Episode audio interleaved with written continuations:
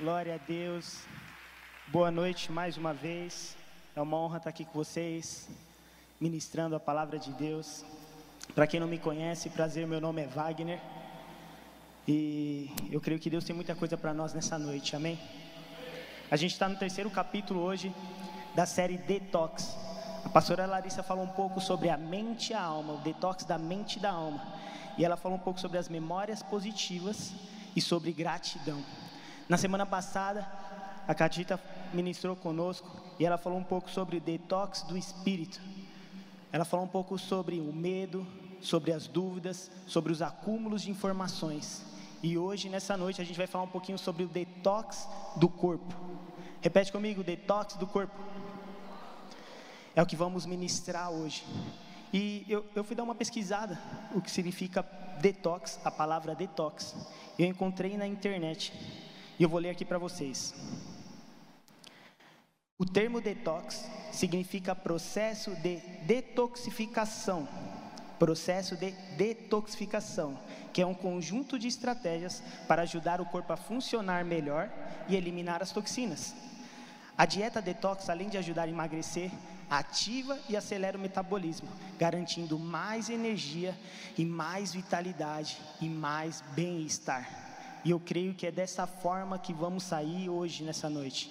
Nós vamos sair cheios de energia, nós vamos sair com mais vida de Deus, nós vamos sair com paz de Deus, nós vamos sair aqui acelerando para Ele, para poder receber as bênçãos que Ele tem para nós. Amém? Quantos querem receber? Amém. Então quero orar com vocês antes de começar a ministração. Se você puder fechar os seus olhos. Pai, Obrigado, Senhor, por essa noite, obrigado por essa série, obrigado por ter usado a Larissa, obrigado por ter usado a Catita, e que nessa noite, Pai, eu seja somente um canal de bênçãos em tuas mãos, que o Senhor possa tocar, que o Senhor possa falar conosco, em nome de Jesus. Amém. Amém. Eu separei alguns pontos, alguns pecados do dia a dia que nos enche de toxinas para ministrar com vocês hoje. Mas antes de eu entrar desse, dentro desses pontos, eu quero pedir para vocês um favor. Na hora que eu estiver ministrando, falando desses pontos, eu quero que você se autoexamine e comece a olhar para si mesmo. Será que essa toxina está dentro de mim? E, e comece a se autoexaminar, porque nós devemos entender que nós somos falhos, somos sujeitos a pecados, nós somos fracos. E quando nós entendemos isto, que nós somos fracos, nós nos aproximamos mais de Deus e assim nos tornamos fortes. Mas a gente precisa reconhecer que nós precisamos de Deus. Nós precisamos reconhecer aquilo que nós precisamos melhorar, aquilo que nós precisamos tirar de nós. Então se autoexamine. Paulo, em 2 Coríntios capítulo 12, versículo 10, ele diz: "Pois quando sou fraco é que sou forte". Ele entendeu que ele é fraco. E quando ele entende que ele é fraco, ele fala: Meu, eu preciso mais de Deus. E quando ele se aproxima de Deus, aí ele se torna forte, porque ele está conosco. E é assim que vamos sair hoje, amém? Detox do corpo. E o primeiro ponto, a primeira toxina, eu vou chamar os pecados de toxina, é a gula. A gente não pode falar de dieta, não podemos falar de detox e não falar de comida, de gula. E eu quero que você repita comigo: gula e a Catita ministrou na semana passada, ela disse que crente adora comer. Quantos aqui gostam de comer? Eu também me incluo nesse grupo. Meu, e não tem problema nenhum nós comermos. Não tem problema nenhum sairmos em comunhão com os amigos, com os colegas e se alimentar. Mas sabe, às vezes a gente tem esse espírito, tem esse, tem, tem esse pecado, essa toxina dentro de nós. E nós precisamos eliminar ela. Porque às vezes a gente acha assim, ah, eu não tenho gula porque eu estou saudável, estou dentro do peso. Mas a gula não é só isso. E eu quero ministrar com você esse primeiro ponto. E eu quero dar alguns exemplos. Quantos aqui já não foram no rodízio de pizza e comeram bastante?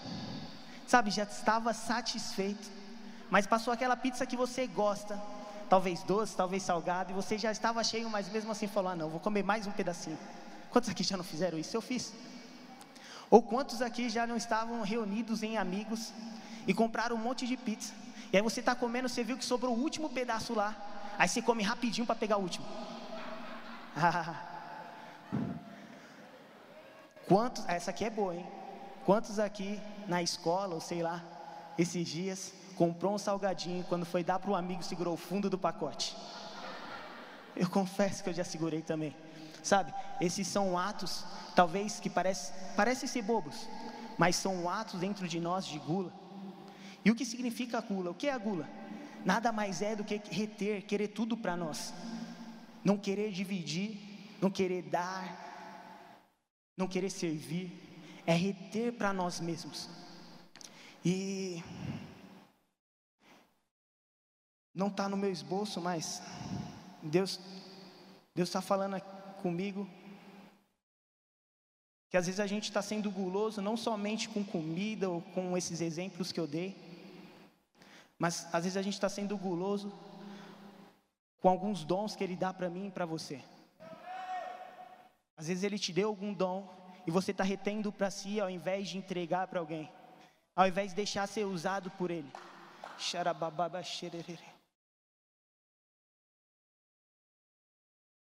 Tem muitas pessoas que infelizmente nascem sem poder falar. E você tem o dom de falar. E você não fala do reino de Deus, você não fala do amor de Deus, você está sendo guloso com aquilo que Deus deu para você. Sabe, Deus te deu um emprego, Deus te deu um bom salário, Deus te deu algo e você está retendo as suas finanças também, ao invés de semear, ser fiel aos seus dízimos, ser fiéis em sua oferta, ofertar, abençoar a vida das pessoas. Às vezes a gente está sendo guloso espiritualmente também. Eu creio que nessa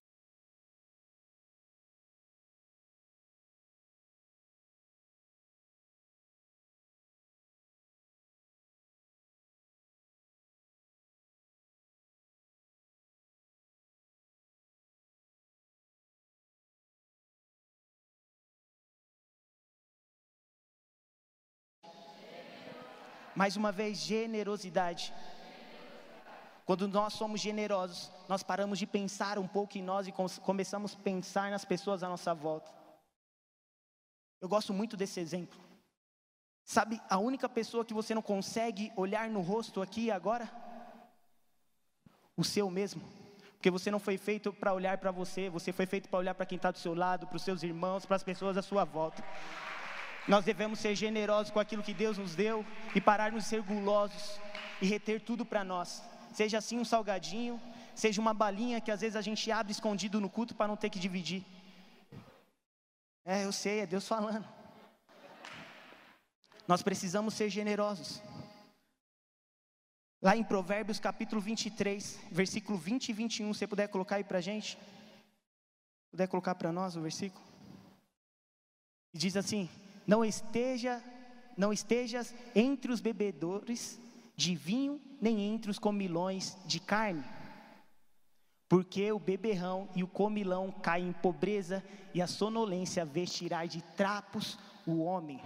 Na minha versão diz assim, NVI: Não andem com quem se encharcam de vinho, nem com que se empanturram de carne, ou os gulões, pois os, bebe, os, os bêbados e os glutões se empobrecerão e a sonolência os vestirá.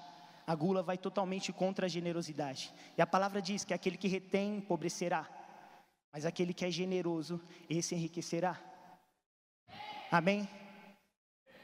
Então repete comigo: gula, generosidade. Para vencermos essa gula, precisamos ser generosos. É desta forma. Nós precisamos ser generosos. Então, ponto um é gula, e para vencermos ela, precisamos ser generosos, independente da área, como eu disse, seja para dividir uma pizza com um amigo, seja para ofertar na casa de Deus, seja para levar o reino de Deus. Vamos parar de reter as coisas para nós. Vamos parar, vamos deixar Deus nos usar. Ele quer que eu e você seja um canal de bênção. Não é porque eu estou aqui que eu sou melhor do que alguém aqui, não. Talvez eu seja o mais falho aqui nessa noite. Mas sabe, eu estou disposto a falar, Deus, eu quero ser um canal de bênçãos em tuas mãos. E que vocês estejam com essa disposição também, porque eu tenho certeza que Ele tem muita coisa para mim e para você. Amém? Então, ponto um é gula, e para vencer ela, generosidade. O ponto dois, consumismo. Repete comigo, consumismo. Às vezes também ouvimos essa palavra e achamos algo tão distante. Acho que consumista é só aquele que está totalmente endividado e continua comprando, continua gastando. Sim, esse também é. Mas tem aspectos pequenos, assim como a gula também, que às vezes nós estamos praticando E essas toxinas dá dentro de nós e nós não sabemos. Mas hoje, assim como a gula, nós vamos vencer o consumismo. Amém? E hoje a gente vive numa sociedade, nós vivemos em uma sociedade que valoriza mais o ter do que o ser. Nós vemos uma sociedade consumista. E eu vi uma frase que me chamou muita atenção, e ela detalha três pontos do consumismo. Que é, o consumismo é comprar aquilo que não precisa, ponto um, com dinheiro que não tem, ponto dois, para mostrar para aquele que você nem conhece, ponto três. Às vezes a sociedade, a mídia nos mostra que precisamos realmente ter uma marca X, precisamos ter um tênis Y, precisamos ter um carro Z, e a gente começa a correr atrás disso, de uma certa forma, para ser aceito pela sociedade. Sabe, nós precisamos ser aceitos por Deus, e já somos aceitos por vez de Jesus Cristo, amém? É através de Jesus, nós não precisamos receber a aceitação dos outros, pela roupa, pelo tênis, pelo carro que usamos. Nós precisamos vencer isso, precisamos vencer isso na, nossa sociedade. E Deus quer usar eu e você para vencermos. Uma outra forma de avaliarmos também é: será que os meus recursos, eu estou tendo controle dos meus recursos? Será que eu estou guardando meu dinheiro? Será que eu estou investindo em algo? Será que eu estou comprando, sei lá, um bem, uma casa, um carro?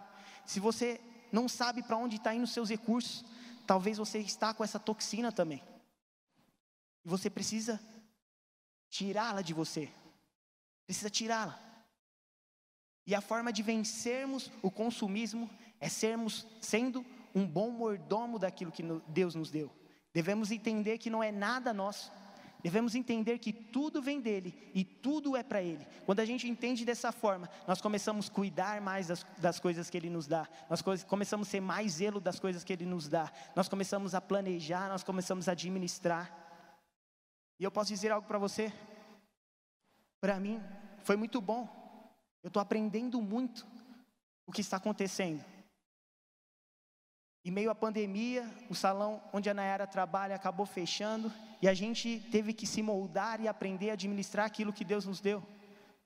E graças a Deus a gente está conseguindo administrar, Deus está dando as ideias para elas de novos negócios. E, e, e, a minha oração é sempre essa para Deus, Senhor, que eu venha ter a sabedoria que Salomão teve para poder administrar aquilo que o Senhor me dá. Eu espero que essa seja a minha sua oração, que nós venhamos ser bons mordomos daquilo que Deus nos dá, daquilo que Deus já, nos, já te deu. Porque às vezes a gente fica parando para pensar, meu, eu não tenho nada, quando eu tiver isso, quando eu tiver aquilo, aí eu vou fazer, aí eu vou ser fiel em dízimo, vou ser fiel em oferta. Não, meu, seja fiel com o que você tem, administre bem com o que você tem. Dessa forma a gente vai conseguir vencer o consumismo, a gente vai parar de ficar gastando a rodo por besteira e nem saber para onde está indo os recursos que Deus nos dá. A palavra diz em Mateus capítulo 25, versículo 23. Se puder colocar no telão para a gente, é a parábola dos talentos. Um dia um Senhor deu um talento para cada homem, para cada pessoa, eu creio que você já conhece essa parábola. E no versículo 23 diz assim: O Senhor respondeu: Muito bem, servo bom e fiel. Você foi fiel no pouco, e eu porei sobre o muito. Venha e participe da alegria do seu Senhor. Esse foi um dos homens que administrou bem aquilo que Deus deu para ele. E mais do que ele dobrou aquilo que Deus deu, ele pôde viver na alegria do Senhor. Sabe? Se você administrar bem aquilo que Deus te dá, você vai conseguir dobrar aquilo que Ele te deu. Mas mais do que isso, você vai viver na alegria do Senhor. E vai poder vencer essa toxina. Então, o ponto um é, é gula. E para vencermos, nós precisamos ser generosos. O ponto dois é consumismo. E para vencermos, precisamos ser bons mordomos, entender que tudo vem de Deus e nós devemos administrá-lo porque um dia nós vamos prestar conta. E eu espero que eu seja o cara que entre para a alegria dele. Quantos aqui também? Amém? Então, ponto um é gula. Para vencer a gula, generosidade. O ponto dois, e para vencer o consumismo, bom mordomos. E o ponto três é pornografia e desejos sexuais. Sabe, quando eu comecei a preparar esse tema, cheguei nesse ponto eu lembro da primeira vez que eu ministrei uma experiência com Deus. Aí, não sei quem foi abençoado que me deu o tema imoralidade sexual. Nossa, eu já estava nervoso, aí me deram esse tema. E me deram acho que 10, 15 minutos. Aí chegou na hora, diminuíram, porque o Wilson passou do tempo. Wilson sempre história do tempo, experiência com Deus. Wilson é benção. E aí eu tive que correr ainda, eu estava nervoso, nervoso. Mas, mas foi benção aquele dia. E, e, Deus pôde falar não só comigo, mas com todos que estavam lá. E se você estiver aberto, também vai poder vencer esse, essa toxina, esse pecado. E a pornografia, ou os desejos sexuais, é um pouco mais fácil identificar se essa toxina está dentro de nós. Se temos hábitos de ver fotos, vídeos, filmes, revistas, ou se temos desejos ou pensamentos indevidos, é porque essa toxina está dentro de mim, dentro de você. E nós precisamos vencer isso imediatamente. Nós precisamos santificar, nós precisamos purificar.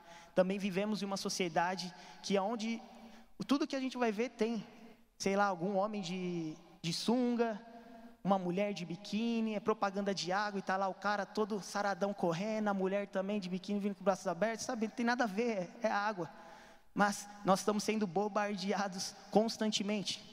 Você vê um comercial de futebol, você vai entrar lá no site de futebol, tá lá uma mulher do lado também de biquíni. Então a gente tem que tomar cuidado, porque a sociedade tenta, tenta implantar isso na nossa mente, no nosso coração de qualquer forma. E nós precisamos, o ponto um para vencer a pornografia e os desejos sexuais é fugindo delas. É fugindo. Lembra? Quando nós entendemos que somos fracos, é aí que somos fortes. Tem pecados que a gente tem que, devemos entender que nós não devemos enfrentar, nós devemos fugir. E o melhor exemplo é José do Egito. Ele estava na casa de, de Potifar, dos governadores do Egito, e ele podia administrar tudo o que havia na casa dele. E um dia, a mulher de Potifar foi até José. Eu imagino que a mulher de Potifar devia ser muito bonita. E ela chegou até ele e quis ter relação com ele. Ela já devia estar nua. Sabe, ele teve a oportunidade de pecar, ele teve a oportunidade, talvez, de parar lá e começar a orar por ela. Sai demônio da minha vida, sai demônio daqui, sai demônio. Não. Mas ele não fez isso, ele correu, ele fugiu. E nós devemos entender que contra a pornografia, contra desejos sexuais, contra a imoralidade sexual, nós devemos também fugir. Nós devemos correr, não devemos ficar lá enfrentando. Amém? Assim como José do Egito fez.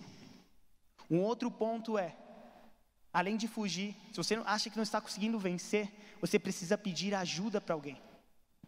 Mas Wagner, é tão difícil, como que eu vou falar que eu estou preso nisso? Meu, procura seu mentor. Procura alguém que te acompanhe, que você sabe que realmente vai poder te ajudar. E peça ajuda. Se você é casado, se você é casada, parece difícil, mas fale com o seu marido, fale com sua esposa. Porque nós não, não podemos às vezes vencer sozinho, precisamos de ajuda, precisamos de alguém ao nosso lado. E, uma vez eu ouvi um amigo nosso, ele estava no ônibus indo trabalhar, ele conta e aí ele viu uma mulher de shortinho, curto. Ele falou que teve desejo por aquela mulher.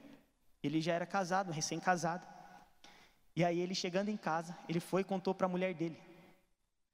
Eu pensei na hora, meu, se eu conto para Nayara, no outro dia eu tô com todo mundo perguntando, quem é esse olho roxo? Mas ele contou para a mulher dele. Ele falou, meu, eu preciso de ajuda. Sabe? E ela teve maturidade. Sim, ela deve ter ficado talvez insegura, ela deve ter ficado mal, mas ela deve ter pensado: nossa, ele está ele tá pedindo ajuda, ele quer vencer isso. E se você é casado, se você é casada, você também precisa ter maturidade para ouvir e ajudar o seu cônjuge. Nós precisamos de ajuda. Peça ajuda para o seu mentor. Peça ajuda para alguém do seu lado que possa te ajudar. E assim vocês conseguirão um ajudar ao outro e ajudar as pessoas à sua volta também. E um, o terceiro ponto para poder vencer a pornografia, desejos sexuais, é a oração. Eu lembro que eu tinha acabado de entrar na igreja, eu trabalhava na rua, trabalhava vendendo consórcio, e aí eu, eu tinha acabado de casar com a Nayara também, e eu tinha um hábito muito chato, muito zoado, muito ruim, que era quando alguma mulher passava, dar aquela segunda olhada, sabe? Passou, você viu, achou bonita e está indo depois dar outra olhada? E eu falava, meu, eu tenho que parar com isso, eu tenho que vencer isso, porque isso não vem de Deus, não é isso que Deus quer de mim. E eu lembro que eu estava na escola apostólica e um dos apóstolos falou assim: feche seus olhos e pense nas coisas mais ruins que já aconteceram na sua vida, nas piores mesmo. E aí todo mundo fechou o olho, começou a pensar, e aí ele falou: agora comece a falar em línguas. Um minutinho, comece a falar em línguas, comece a orar se você não fala em línguas. Comece a orar. E as pessoas começando a falar em línguas, orando. E aí quando parou, ele perguntou: Quantos aqui em momentos que estavam orando ou falando em línguas teve esses pensamentos ruins? ruins? E aí ninguém. E aí eu falei: Meu, é isso que eu vou fazer. Então, quando eu estava na rua trabalhando, eu vi alguma mulher bonita, eu não vou olhar. E eu começava a andar. E o desejo da carne é o quê? É olhar. Mas eu começava a orar. Eu começava a falar em línguas, começava a orar, não, Deus, eu tenho que vencer, eu tenho que vencer, eu tenho que vencer. E assim eu pude vencer. Não foi do dia para a noite, não foi um dia, não foi uma semana. Foi bastante tempo, mas eu pude vencer. E graças a Deus eu não tenho mais esse hábito ruim. E você pode ver que a maior parte dos homens, não todos, mas a maior parte, você vê na rua, passa alguma mulher, os caras dão a segunda olhadinha para trás. E, meu, isso é uma brecha que a gente está dando. Parece algo bobo, mas é uma brecha. É uma ação que a gente está tendo, que é a brechinha que o diabo, que está ao nosso derredor, quer para poder entrar na minha mente, na sua mente. Quando a gente vê uma foto também, aquilo fica guardado na nossa mente.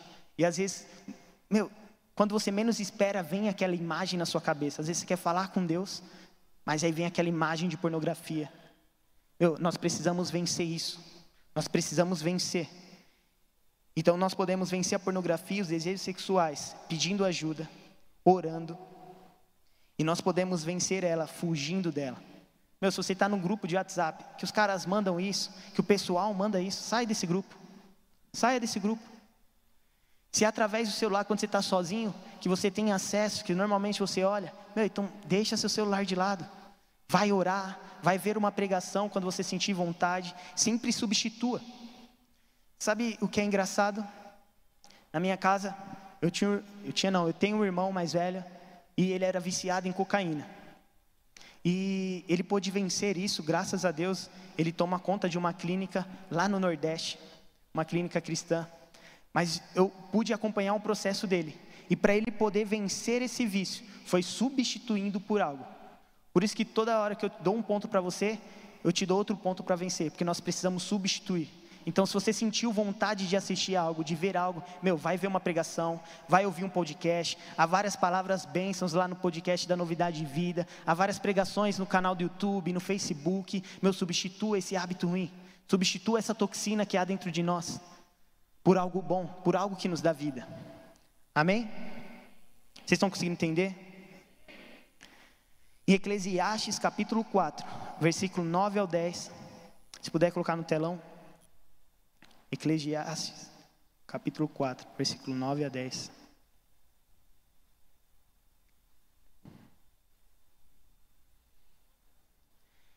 É melhor ter companhia do que estar sozinho, porque maior é a recompensa do trabalho de duas pessoas.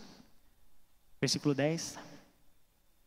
Se um cair, o amigo pode ajudá-lo a levantar-se, mas pobre do homem que cai e não tem quem o ajude a levantar-se. Peça ajuda para alguém. Procure um mentor, procure um pastor. A gente tem uma equipe pastoral aqui na Novidade de Vida também. E se você precisar, pode, pode me procurar, pode procurar a Nayara, a Carla, a Thaís. A gente está disposto a te ajudar. Precisa de administração individual? Pode procurar a Catita. A gente está disposto a te ajudar, somos um corpo. Não estamos aqui para julgar, nós estamos aqui para pegar um, uma mão do outro e caminhar junto. Porque pode ser que hoje você caiu e eu te ajude, mas pode ser que amanhã eu caia e você me ajude. Nós devemos entender que sim, somos fracos e precisamos uns dos outros e precisamos de Deus. Amém? Eu quero ler 1 Coríntios capítulo 6, versículo 18. 1 Coríntios capítulo 6, versículo 18. Fujam da imoralidade sexual. Todos os outros pecados que alguém comete fora do corpo, os comete mas quem peca sexualmente, peca contra o seu próprio corpo. E sabe de quem é seu corpo? Você é templo do Espírito Santo. Quando você peca imoralidade sexual, quando você peca com desejos sexuais, com pornografia, você está pecando, você está judiando do seu templo, você está judiando da casa do Espírito Santo. Meu, toda vez que você for pecar, toda vez que você tiver esse desejo, pense: meu, eu sou templo do Espírito, eu não posso fazer isso. Eu não posso fazer isso. Vou pedir ajuda, eu vou fugir, eu vou orar. Amém? Então, ponto um é gula. Nós vencemos através da generosidade. Ponto 2, consumismo, através de sermos bons mordomos. E o ponto 3, pornografia e desejos sexuais. Vencemos fugindo, vencemos pedindo ajuda e vencemos através da oração. Amém? E o ponto 4, e último ponto, é mentiras. Repita comigo: mentiras. Essa é uma das toxinas que talvez mais frequentemente entra no meu, no seu coração, no nosso. Eu posso falar por mim, eu trabalho com vendas. E muitas das vezes eu tenho desejo, eu tenho vontade de, sabe, dar aquela mentira, mentir, contar aquela mentirinha para poder fechar um negócio, para poder fechar um processo. Mas eu lembro, meu, não, não é assim que funciona. Não é assim que funciona. E eu tenho até um testemunho para contar. Meu, em meio à pandemia, esse é o segundo mês que eu mais vendo na empresa desde que eu entrei. Graças a Deus. Sabe, Deus, ele, ele abre as portas para nós quando somos fiéis a Ele. Quando somos fiéis a Deus, Ele abre as portas dos céus. E quando nós agimos direito, agimos em verdade, Ele, ele vai caminhar junto conosco. Nós devemos ter, entender que as mentiras não vêm dele. A palavra diz que o diabo é o pai da mentira. Nós devemos fugir disso. Nós devemos fugir, nós devemos ter, como posso dizer, nós devemos ter um compromisso, um compromisso com a verdade. Repita comigo, compromisso com a verdade. Sabe por quê? Jesus ele diz que ele é o caminho e a verdade. Quando nós mentimos, nós estamos indo contra Jesus. E eu lembro que uma das formas de eu vencer o pecado era eu lembrar dessa forma. Eu pensava assim: toda vez que eu cometer um pecado, é como se eu estivesse lá na crucificação de Jesus gritando: solte Barrabás, solte Barrabás. Eu sei que Jesus, ele já tinha o destino de morrer por mim e por você, numa cruz, para vencer o meu e o seu pecado, mas eu não gostaria de estar lá gritando, solte Barrabás. Eu gostaria de estar lá com ele igual os discípulos. Mas aí toda vez que eu pecava, eu lembrava, meu, eu estou gritando lá para Jesus ser crucificado, para Jesus ser chicoteado, e eu não quero mais cometer isso. Sabe? Às vezes o meu próprio gerente ou o meu chefe fala, Wagner, você fechou esse negócio aqui, parabéns. Mas agora liga lá para o cara que você vai comprar e fala que você está concorrendo com não sei quem para poder conseguir um desconto para a gente poder ganhar mais. Aí eu falo, me desculpa, mas aí não é comigo não. Não é comigo. Você sabe, a gente já conversou em relação a, a mentira, essas coisas. E, e hoje ele, e ele sabe, ele já não me pede mais essas coisas. Nós devemos nos posicionar.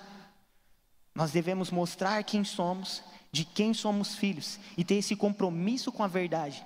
Porque se Deus quer usar a mim e a você e nós falamos mentiras, Ele não vai poder usar, porque Ele é a própria verdade. E sabe o que diz?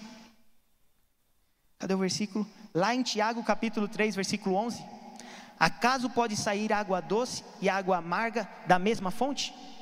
Meu, não dá. Ou nós escolhemos, Jesus diz, ou você ajunta ou você espalha. E nós precisamos vencer essa mentira. Se a banda já puder subindo, por favor. Nós precisamos vencer as mentiras. Nós devemos ter esse compromisso com a verdade. Nós só podemos ser a voz de Deus quando nós tivermos lábios puros. E aí eu lembrei agora de Isaías. Isaías, ele, quando Deus chamou ele, ele falou: Senhor, eu, tenho, eu sou um homem de lábios impuros. Deus vai lá e purifica ele. Se estivermos arrependidos, se estivermos dispostos a nos arrepender, sabe, Deus ele vai purificar a mim, purificar você. E devemos nos autoexaminar constantemente, porque às vezes sai uma mentirinha. Sabe, às vezes dá vontade de mentir, talvez para se engrandecer, falar que conseguimos algo sendo que não conseguimos, que conquistamos algo sendo que não conquistamos. Às vezes vem a vontade de mentir quando acontece alguma, alguma coisa deu errado. Alguma coisa deu errado, ao invés de a gente assumir a nossa culpa, a gente vai lá e coloca, faz, conta uma mentira. Ah, não, foi o sistema. Ah, não, foi fulano de tal. Ah, não, aconteceu isso ou aquilo. Não. Nós devemos evitar, nós devemos fugir dessas mentiras, nós devemos autoexaminar constantemente as nossas falas. Em Provérbios capítulo 12, versículo 22, a palavra diz assim: O Senhor odeia os lábios mentirosos, mas se deleita com os que falam a verdade. Repete comigo: O Senhor odeia os lábios mentirosos, mas deleita com os que falam a verdade. Nós precisamos ter compromisso com a verdade. Nós precisamos ter um compromisso com Jesus Cristo, porque Ele é a própria verdade. E se queremos ser canal de bênçãos, se queremos ser usados por eles, nós não podemos mentir. Nós devemos constantemente falar a verdade por Ele. Amém? Vocês estão conseguindo me entender? E o resumo de tudo isso, da gula, para vencermos a. Precisamos da generosidade, consumismo, precisamos ser bons mordomos. A imoralidade sexual, nós precisamos fugir dela, orar, pedir ajuda. A mentira, precisamos ter um compromisso com a verdade. E o resumo de tudo isso, repete comigo, é domínio próprio. Nós precisamos desse fruto do Espírito. Nós precisamos do domínio próprio. Porque quando tivermos o domínio com, em nós mesmos, nós vamos conseguir vencer esses pecados, nós vamos conseguir vencer essas toxinas das nossas vidas. Em 1 Tessalonicenses, capítulo 4, versículo de 3 a 5, se puder colocar no telão.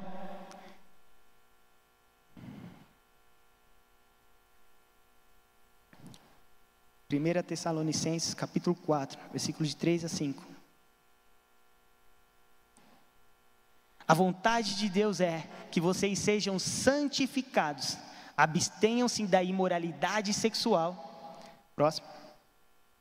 Cada um saiba controlar o seu próprio corpo de maneira santa e honrosa, não dominado pela paixão de desejos desenfreados, como os pagãos que desconhecem a Deus.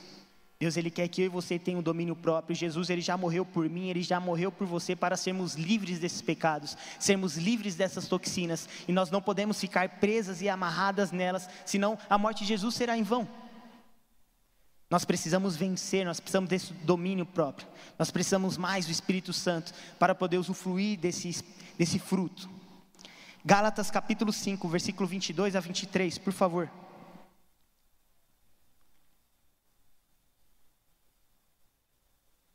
Gálatas 5, 22 a 23. Mas o fruto do Espírito é amor, alegria, paz, paciência, amabilidade, bondade, fidelidade, mansidão e domínio próprio. Contra essas coisas não há lei. Nós necessitamos, precisamos pedir a Deus constantemente, precisamos praticar essas ações que eu falei para conseguirmos tirar essas toxinas de nós e caminhar cada vez mais próximo desse domínio próprio. Nós precisamos controlar os nossos desejos, nós precisamos controlar as nossas vontades, nós precisamos controlar essas toxinas que estão tá dentro de nós e tirá-las de nós, para que a morte de Jesus não seja vão por nós, para que possamos sim levar o reino de Deus. Lembra que eu disse no começo? Eu creio que hoje nós vamos fazer uma dieta, a partir de hoje vamos começar uma dieta espiritual contra o nosso corpo e vamos sair daqui com mais amor, com mais paz de Deus, com mais vida de Deus, com mais energia do reino de Deus. Mas para isso nós precisamos agir, nós precisamos fazer a nossa parte, porque Cristo ele já fez a dele.